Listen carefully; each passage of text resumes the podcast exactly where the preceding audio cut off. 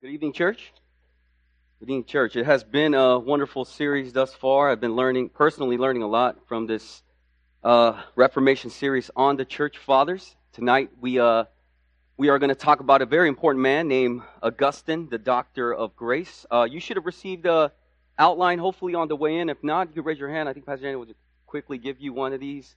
Uh, I saw Pastor Danny's outline yesterday, and I thought that's a great, great idea because there's so many events that are happening in Augustine's life that it kind of helps you track what is going on, and also a outline that uh, will serve uh, that will help us uh, as the main talking points in Augustine's life. Well, as Pastor Danny is passing that out, will you turn in your Bibles to Psalm 105, verse 4? Psalm 105, verse 4.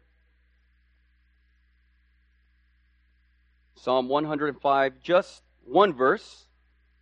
And I've chosen this verse because this is a verse that is cited four times in St. Augustine in his work on the Trinity and uh, perhaps captures the spirit of the early church fathers. Psalm 105, verse 4. Let me read God's word to you. Seek the Lord and his strength, seek his face continually. Amen. Let's pray together. Our Heavenly Father, we pray that through our study of Augustine, uh, you would teach us that we can never find any true meaning or lasting happiness unless and until we find it in you. Teach us through the life and the works of Augustine, whom you use as your vessel, to render praise unto you for your sovereign grace in saving wretched sinners like us. Through Jesus Christ our Lord. Amen. Amen. Well, it is Augustine who gave us the Reformation. So wrote the Princetonian B.B. Warfield in his assessment of the influence of Augustine on church history. It isn't simply that the two leading figures of the Reformation, Martin Luther, who was an Augustinian monk, and the Genevan John Calvin, who quoted Augustine more often than any other theologian that made Warfield say this, Rather, it was that the Reformation recaptured Augustine's doctrine of grace over the hum, human, humanistic view of man that came from Pelagius. It is the uh, Augustine's doctrine of grace that we know today as Calvinism. As B.B. Warfield rightly notes, when the great revival of religion, which we call the Reformation, came, it was on its theological side a revival of Augustinianism. The force of Augustine's influence was felt far greater and far wider than just the Reformation. Augustine shows up just about everywhere. He is one of the most commonly referred to figures from a variety of traditions. The Roman Catholics cl- claim St. Augustine's as his own. And you will rarely find a Roman Catholic university that do not have a building with his name. He's the founding father to evangelicals of all stripes. Thomas Aquinas, who was the premier theologian of the medieval era, never even had to refer to Augustine by name. He was always the theologian. It was Augustine who sparked Martin Luther to read Paul, and the Protestant Reformation ensued. When someone was looking for an apt title for Jonathan Edwards' place in history, America's Augustine won out. Now, when you consider this high praise of Augustine, it is no wonder that Adolf Harnack once said the greatest man the church has possessed between Paul the Apostle and Luther the Reformer was Augustine. It has been said of modern theologians that we are dwarfs standing on the shoulders of giants. And there are many giants that we have looked thus far in our series in Polycarp and Irenaeus, Athanasius, Athanasius. But the giant that stands out in the history of the church in which the whole development of the Western life and all of its phases in which you stand upon is St. Augustine. Now, people like to debate who is the GOAT of all theologians, and it's quite difficult to do so. It's like comparing Babe Ruth to Barry Bonds or Michael Jordan to LeBron James. I'm gonna, I'm gonna settle the debate once and for all for Augustine, not, not for this, but this will help too. But as great as Aquinas and Luther and Calvin was, they had one great advantage over Augustine. That is, that they had an Augustine before them. You see, Augustine didn't have an Augustine to depend on before he sets forth his writing. Augustine was very much a pioneer in formulating some of his works. Of the five million words that he wrote, there are four great books that stand out from Augustine. One of his most famous works is The City of God, a massive treatise written in response to the fall of Rome, and it remains the standard text in the history of political theory.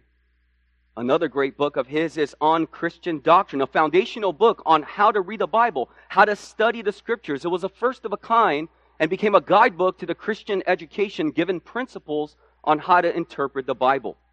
Then his great, great book, next book, is On the Trinity, which gave the Trinity its most comprehensive and definitive formulation, built on the work of earlier theologians and councils, especially the confessions of Nicaea and Constantinople, which Augustine gave his own distinctive feature of the Trinity, focus on the reality of the Father, the Son, and the Holy Spirit as an eternal community of love. And any serious modern theologian studying the Trinity must reference Augustine's seminal work.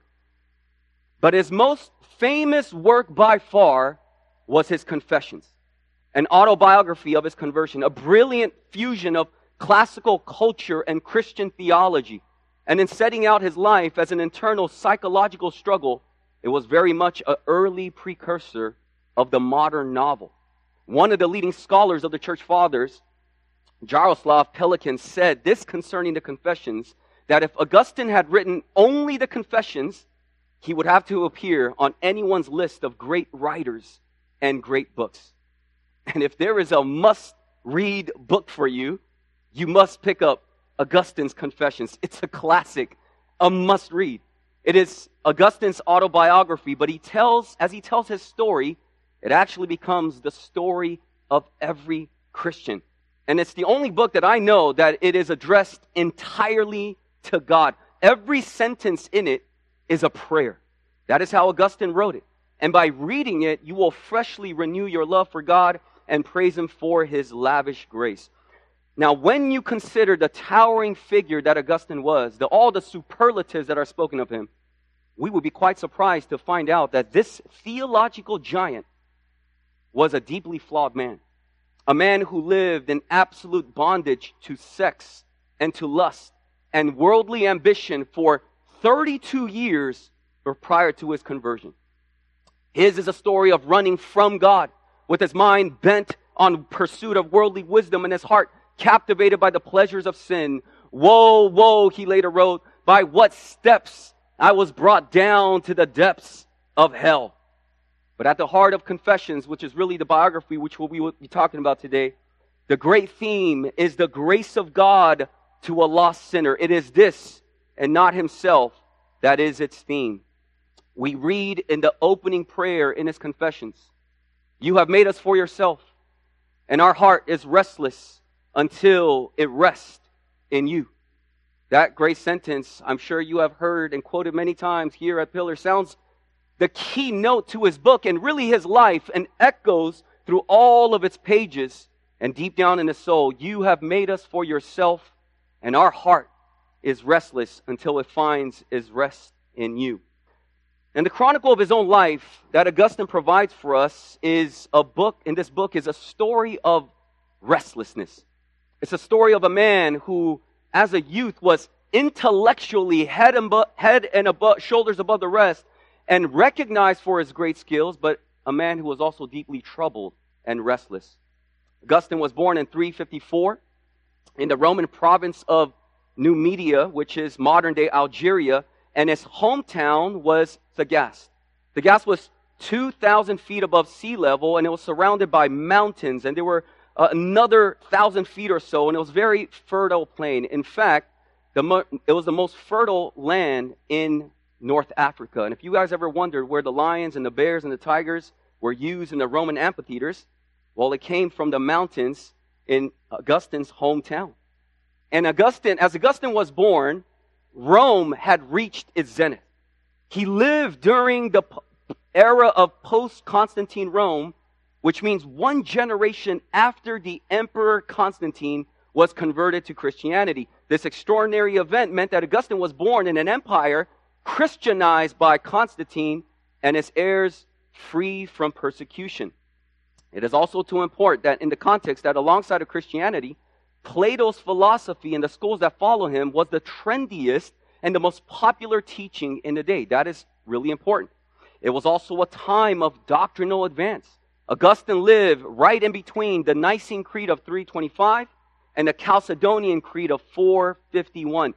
This too is important because Augustine would live during the time of heresies. Heresies were popping left and right. And of course, Augustine would be front and center in some of the most heated controversies and debates against heretical teachers. It's also important to note that as Augustine lived, Rome declined. And as Augustine died, Rome fell. Hippo, the town where Augustine was a bishop, was surrounded by Vandals as he was dying in 430.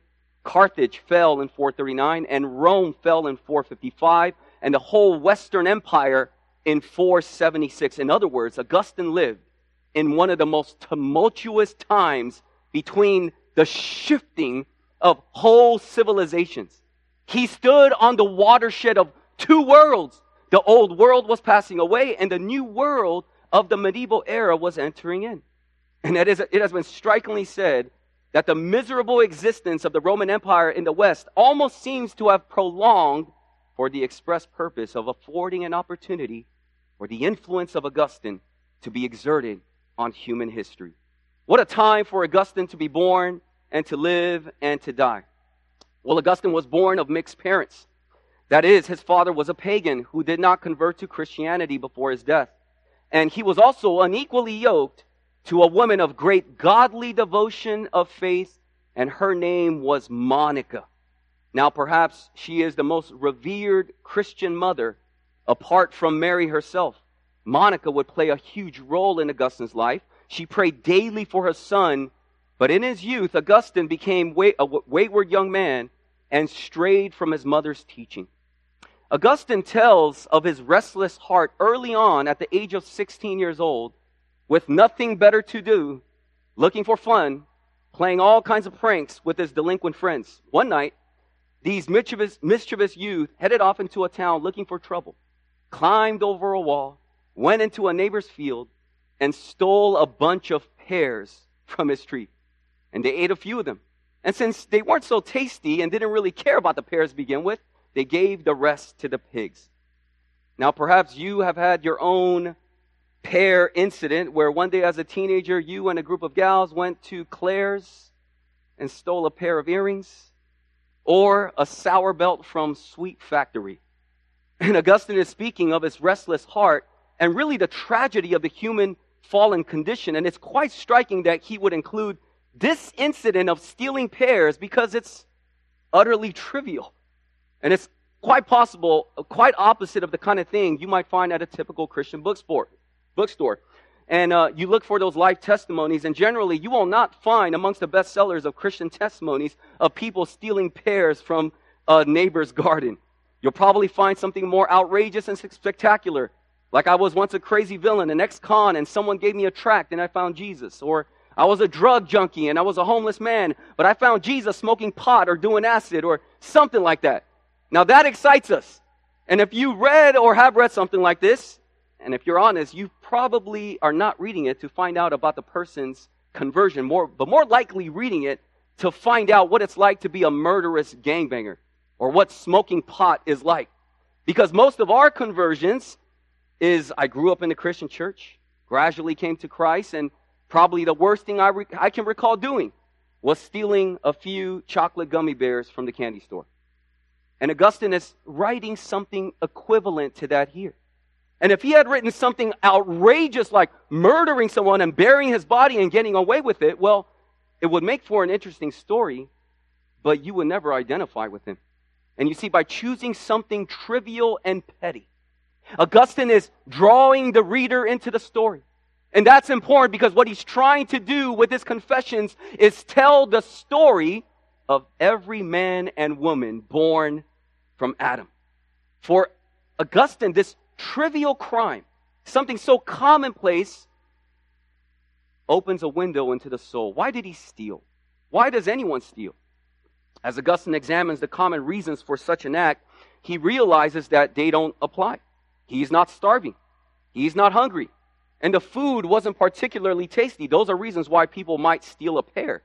He almost goes out of his way to speak of the utter pointlessness of it. He even recounts how he's, he's got even better fruit in his own garden. But they eat it, throw it to the pigs, and they have a laugh about it. So why did he do it? Well, Augustine says that it doesn't lie in, in anything that you gain from it, but he says that he had stolen the pears just for the pleasure of stealing. He enjoyed stealing for no other reason than the fact that it was forbidden. And that raises all kinds of questions. Why is it that breaking the law is so exciting? Why does it make him feel good to do that which is forbidden? What is it about things that are forbidden that gives us such a rush when we do it? Well, as Augustine explains it, at the root of it, his act of stealing and doing the forbidden was a perverse imitation of God. He says that when you break the law, you do it to make yourself feel like God. And that's why he says sin feels so great. Because you are throwing off the yoke of your Creator and you're feeling like your Creator yourself. He says, All who set themselves far from you and raise themselves up against you imitate you in a twisted manner. Now, in an even deeper restlessness emerges in Augustine's life when at the age of 17 he was sent to Carthage to study rhetoric. Now, after running around the streets of Thagaste, his parents raised enough money to send him to Carthage. And Augustine was very smart. And his parents recognized this about him. And his parents were your typical ambitious parents who would sell their organs for their kids to get into the best school. And speaking well in public was a very respected skill in those days. Anyone who wanted to have an important job in society as a politician, a teacher, a lawyer, or a church leader had to learn how to speak well and also persuasively. Now, Augustine's fathers knew that if his son could speak well, he could make a good career in this world. So Augustine was sent to study rhetoric in Carthage, the capital and cultural center of Roman Africa. But like a normal college student who goes off to college, he found much more than education. He was soon surrounded by forbidden loves that fueled his fire and his lustful heart. These are Augustine's words I came to Carthage, and all around me hissed a cauldron of illicit loves. Now, that Latin word for Carthage is Carthago. And the Latin word sartago means frying pan, a cauldron. And that little wordplay, Carthago, sartago, was how Augustine saw Carthage. It was a cauldron of sin. And he felt as if he were in the bondage to what he called these unholy loves. He sought the love of a woman, his first unholy love. He gives very little historical information about his relationship with his concubine, whom he would be with for the next dozen years or so. We don't even know her name. We do know that they had a son together. And he relates one scenario to us rather briefly which scholars believe was an incident with his concubine. He says, during the celebration of your solemn rites within the walls of your church, I even dared to lust after a girl and to start an affair that would procure the fruit of death. My stiff neck took me further away from you. I loved my ways, not yours. The liberty I loved was merely that of a runaway. Augustine had an addiction to sex. And although this unholy love he did not find satisfactory, in fact, when it came time for him to marry, he sent her away and became engaged to another woman, one more suitable to his social standing. But before he could marry, Augustine was required to demonstrate his chastity for two years. He even failed at this. And he says, Since I was not so much a lover of marriage as a slave to lust, I found another woman for myself, not, of course, as a wife. And in this bondage to lust, Augustine confesses what every person today in the bondage of sexual lust says. He says, What held me captive and tortured me was the habit of satisfying with vehement intensity and insatiable sexual desire. There was yet another unholy love that dominated Augustine, and he calls it the lust of the mind. Remember, Augustine was endowed with a brilliant mind. He was a genius. He once said, I was at the top of the school of rhetoric. I was pleased with my superior status and swollen with conceit. It was my ambition to be a good speaker for the unhallowed and inane purpose of gratifying human vanity. And thus, with his nat- natural genius of a mind, strongly motivated by vainglory and the desire of praise, his mind, mind was bent on the pursuit of worldly wisdom. At the age of 18, he was moved by his reading of a philosophical dialogue by Cicero, teaching that happiness can be found in one's discovery to find eternal wisdom. And so he first decided to give attention to the Bible. Although he was raised as a Christian, he didn't really know the Bible that well. And when he did read it, he found it hard to believe. And he found the Bible to be undignified compared to the fancy and well written textbooks he used to study, like Cicero's. So disappointed, he put the Bible aside. And he soon became involved in serious heretical movements in his search for wisdom. He joined the Manichaean sect, which was a Gnostic sect that claimed to be Christians but taught many things that were not in the Bible. Now, there's a very interesting anecdote of how Monica, Augustine's mother, would be daily praying for her son's conversion during this time. And Monica still maintained a loving relationship with Augustine in the midst of all of his licentious living. But when he turned his devotion to the Manichaean sect, she kicked him out of the house. And it's been said of Monica that she tolerated the girlfriends, but she wasn't going to tolerate heresy in her household. Now, eventually, Manichaeism did not satisfy um, Augustine's spiritual hunger, and he later moved in Milan. And he discovered the Neoplatonic philosophy, which was also a self consciously opposed to Christianity. But the various philosophical systems of thought, which he hoped to find wisdom and truth, only plunged him into a deeper maze of error. And by the age of 31, mental despair and heart misery led him to take up doubts up, up to the academics who believed that nothing was certain. He remained a vast problem to himself, and he said, I have become to myself a place of unhappiness in which I could not bear to be, but I could not escape myself. And Augustine will look back on this period, and he puts it rather straightforwardly. My sin was this, that I looked for pleasure, beauty, and truth, not in him, but in myself and his other creatures. And quite insightfully, he adds, and the search led me to pain, confusion, and error. Yet in God's providence, while in Milan, Augustine heard the sermons of the famous Bishop Ambrose. And he was attracted to hearing St. Ambrose preach, not because he was interested in the message he was preaching, not because he was interested in the content, but as a professor of rhetoric, he was interested in the style of oratory of Ambrose. But while he listened to Ambrose preach, he began to be exposed to the teaching of the gospel and he began to be under to go under conviction and he was in a crisis. He was being pulled in two directions toward God and toward the flesh. And he says, I was caught up to you by your beauty and quickly torn away from you by my weight. With a groan, I crashed into inferior things this weight was my sexual habit. And what follows is one of the most important days of church history and one of the most riveting accounts of conversion ever recorded. Now I'll let Augustine tell his intentions for recounting his conversion. He says, O Lord, my helper and my redeemer, I shall now tell and confess the glory of your name, how you released me from the fetters of lust, which held me so tightly, shackled and from slavery to the things of this world. And in Book 8 of the Confessions, we find Augustine with a friend called Alypius in, Ju- in July 386, called the Garden Episode. They're visited by another man called Pontianus. Now, Pontianus spots a copy of Paul's letter to the Romans that was lying open on the gaming table. And Pontianus then proceeded to tell the story of the Egyptian monk Antony. Now, you recall how last week, how Pastor Danny said that the life of Antony was written by Athanasius. Well, Augustine tells us that as Pontianus spoke, his thoughts turned to himself. He describes how God moved him so that he could not avoid confronting his own condition. He says this was a story of Pontianus told that while he was speaking, Lord, you turned my attention back to myself.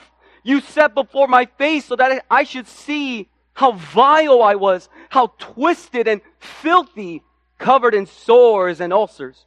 And I looked and I was appalled, but there was no way of escaping myself. If I tried to avert my gaze from myself, his story continued relentlessly, and you once again placed me in front of myself. Here we see Augustine's deep awareness of his own sinfulness and his unwillingness to confront it. He wanted to hide himself from himself, to suppress, as Romans 1 speaks of, his awareness of sin so that he did not have to deal with it. And he's even more honest with himself as he later records praying, Grant me chastity and self control, but not yet. I was afraid that you might hear my prayer quickly and that might, you might too rapidly heal me of the disease of lust, which I prefer to satisfy rather than suppress. Now, what a window into the heart of those who are captured in the bondage of sexual lust, who can't quite let go of their sin. He said that his old loves held him back. He said that they tugged at the garment of my flesh and whispered, are you getting rid of us? And from this moment on, are we going to be apart from you forever? From this moment on, will you never be permitted to do this or that again? Although there was a side of him that longed to serve God, the overwhelming force of habit was saying to him, Do you think you can live without them? And Augustine found himself in a paralyzed position. Uh, Augustine was locating the problem within himself. And here we find Augustine's doctrine of sin. He holds that his sin is his own problem that kept him in this bondage and in this paralyzed will. He describes how he felt before his eyes a heap of misery. And aware that the misery was about to come in the form of flood of tears, Augustine moved further away from his friend Alypius, who had followed him. And he threw himself to the ground, still paralyzed, still gripped by the past, but crying out the psalmist's words how long, O Lord? How long, how long is it to be? Tomorrow, tomorrow. Why not now? Why not put an end to my impure life in this very hour? And as he wept, a mysterious intervention came in the form of some children singing a song. His words, as I, as I was saying this and weeping in the bitter agony of my heart, suddenly I heard a voice from a nearby house chanting as if it might be a boy or a girl, saying and repeating over and over again, Tolle lege, tolle lege, pick up and read, pick up and read. Unable to recall what the children's game they were playing, he interpreted the words as a command from God to take up the Bible and read. And what book did he have opened before he left weeping? It was the epistle of Paul to the Romans. And so he says, So I hurried back to the place where Alypius was sitting, seized the letter to the Romans, and opened it. And in silence, I read the first passage on which my eyes fell. And it comes from Romans 13 13. Not in reveling and drunkenness, not in lust and wantonness, not in quarrels and rivalries, but put on the Lord Jesus Christ and make no provision for the flesh in its lust then he says, I ne- neither wish nor needed to read further. At once, with the last words of the sentence, it was as if a light of relief from all anxiety flooded into my heart. All the shadows of doubts were dispelled.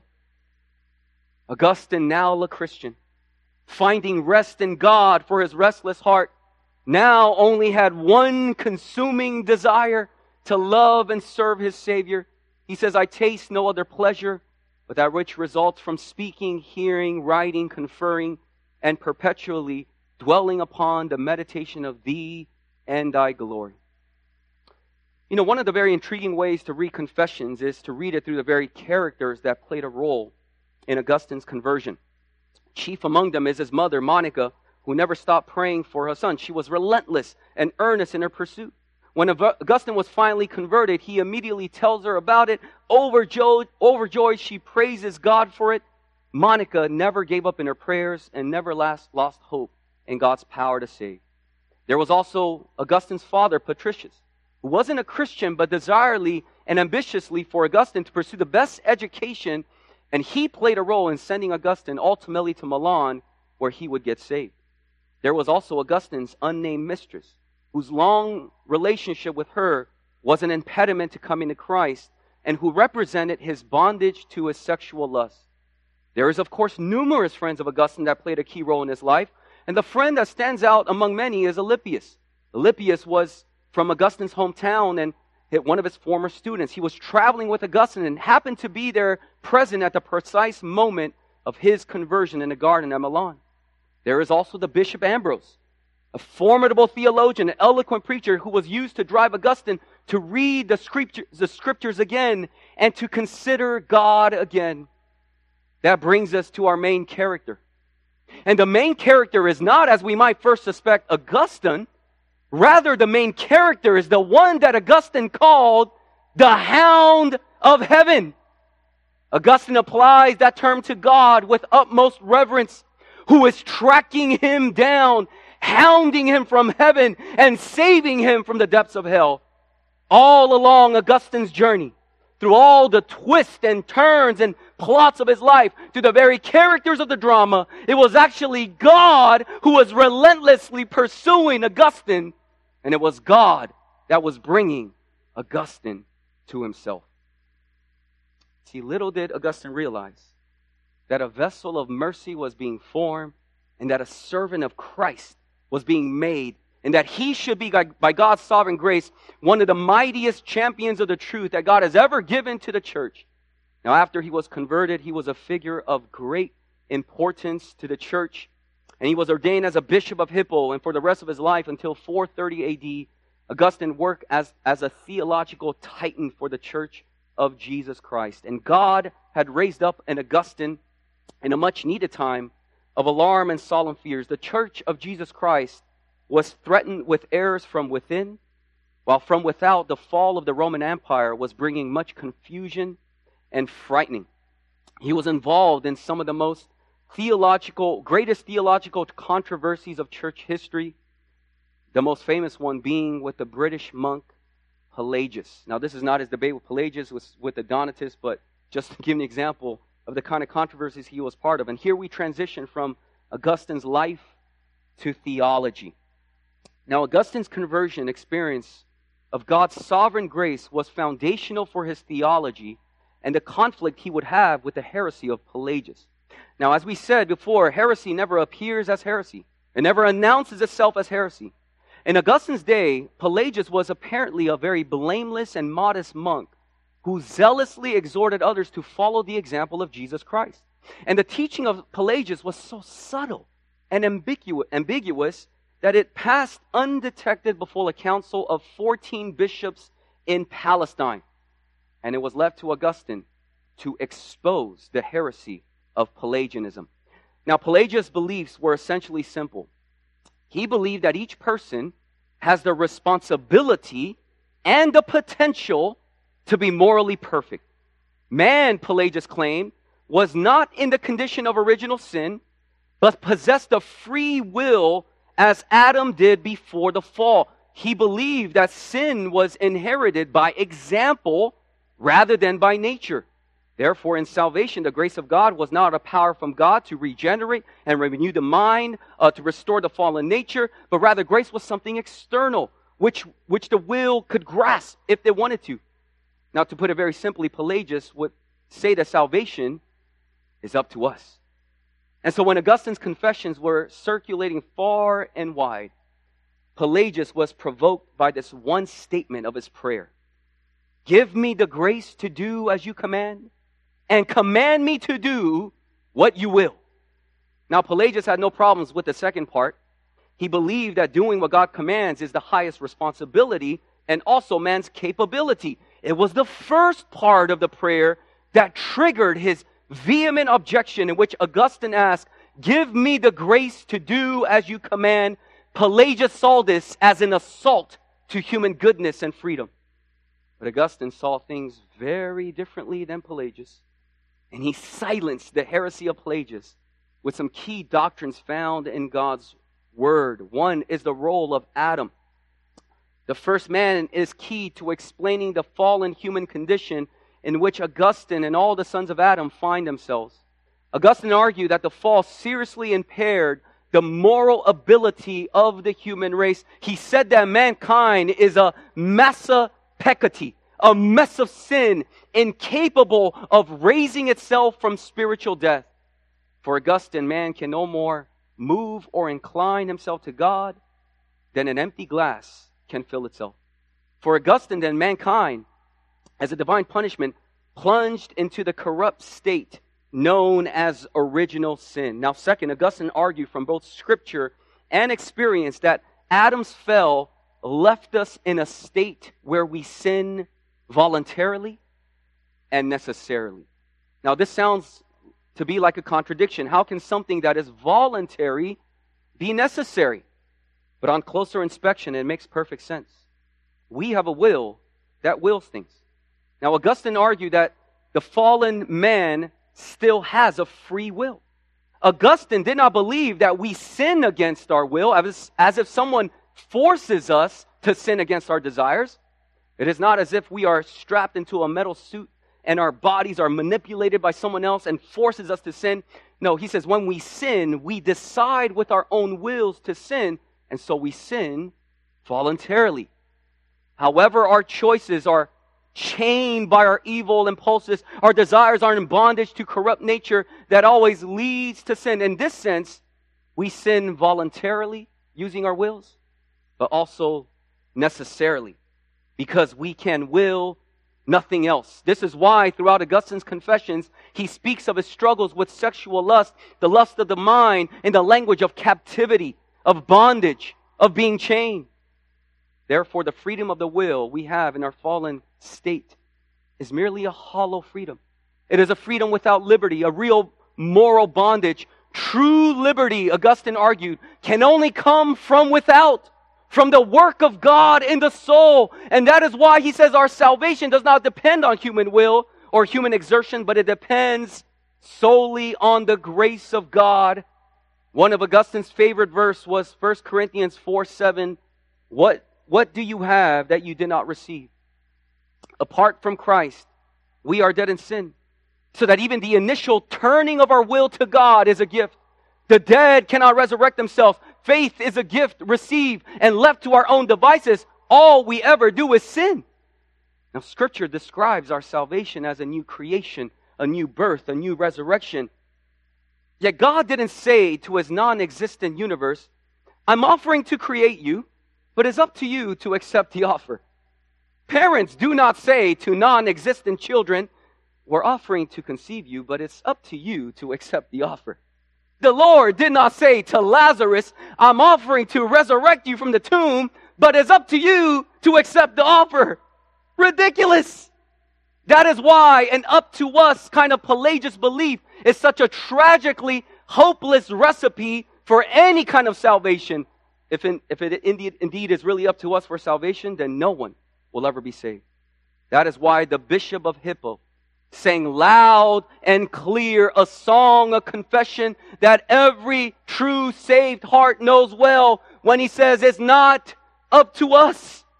We were dead in our transgressions and sins in which we used to live when we followed the ways of the world. We were under the prince of the power of the air, the spirit who is now in the work of the spirit of disobedience. We lived among them. We lived to gratify the desires of the flesh. We were by nature, like the rest, children of wrath. But God, who was rich in mercy, because of the great love with which He loved us, made us alive together with Christ. And after piling verse upon verse upon God's riches of salvation, He says, All this is from God, who has reconciled us to Himself through Christ. Thanks be to God. One of the heroes of my faith is the late Augustinian theologian R.C. Sproul. And he wrote that the church today is very largely in a Pelagian captivity.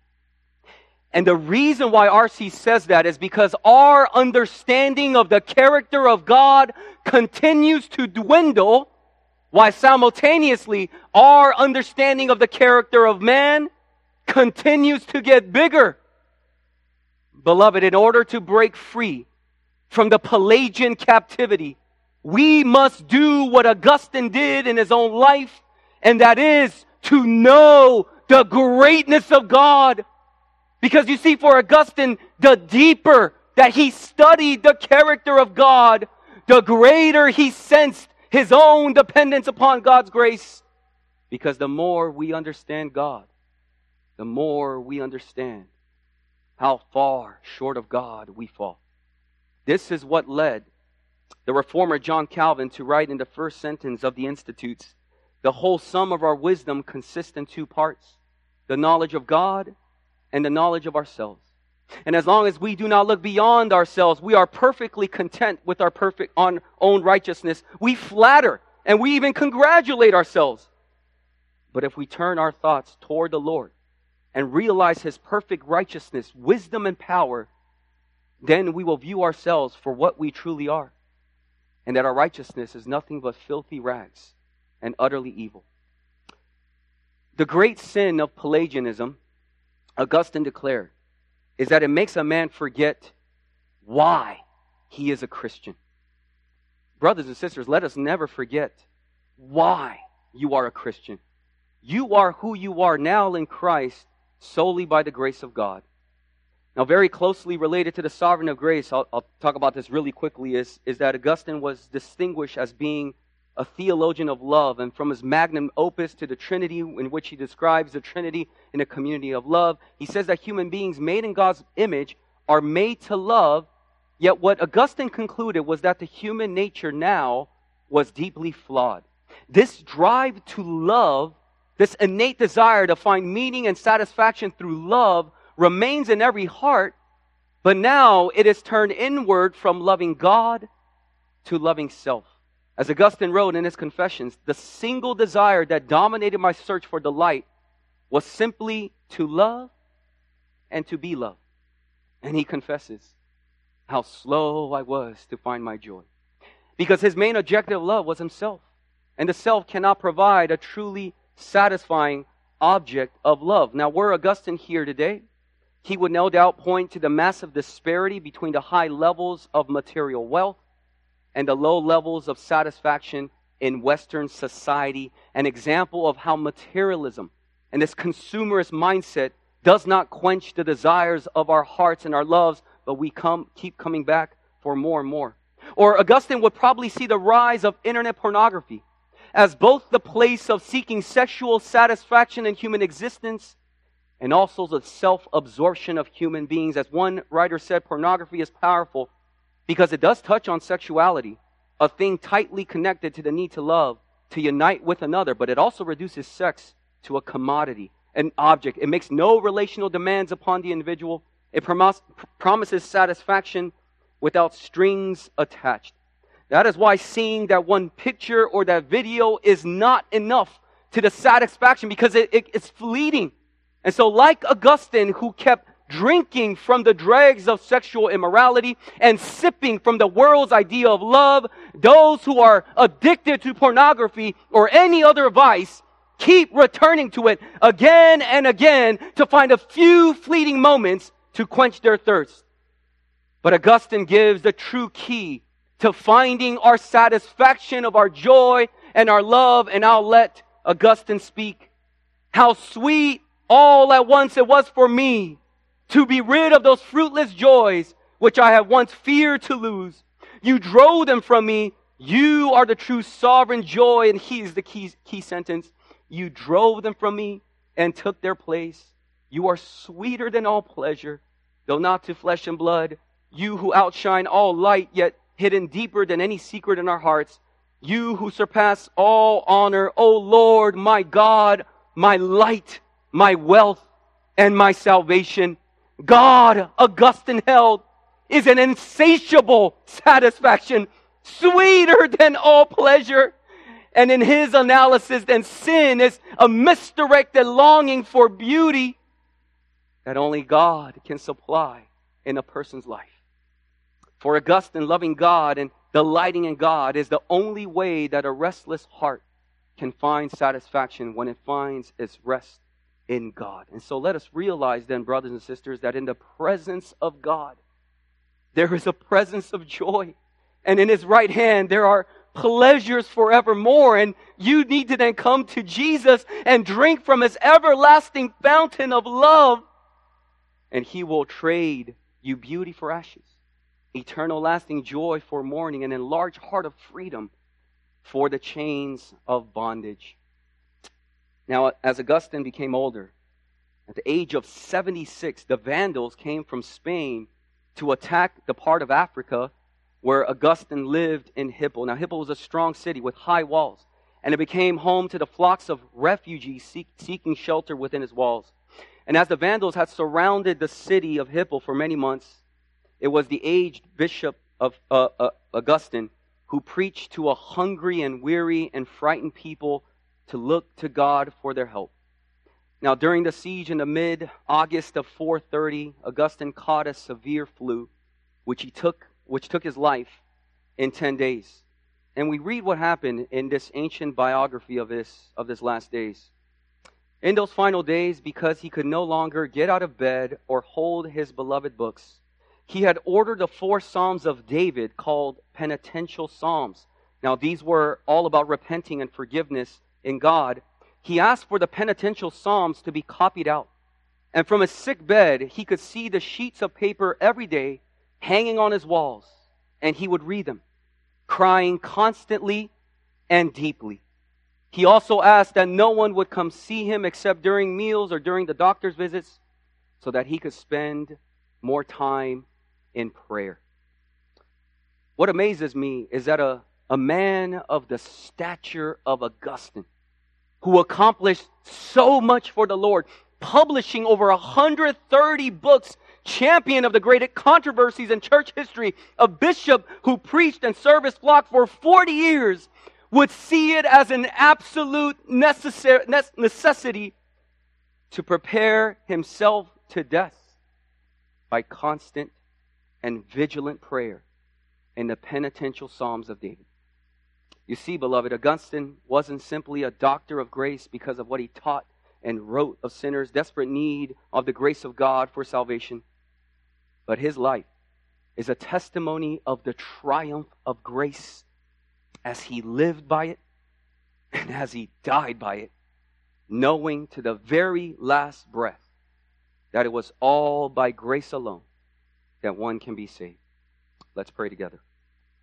I would like to pray a prayer from Augustine, I think it would be fitting for us to pray a prayer of his, and we must pray it in our own hearts. Let's pray together. I know, O Lord, and do with all humility acknowledge myself an object altogether unworthy of your love.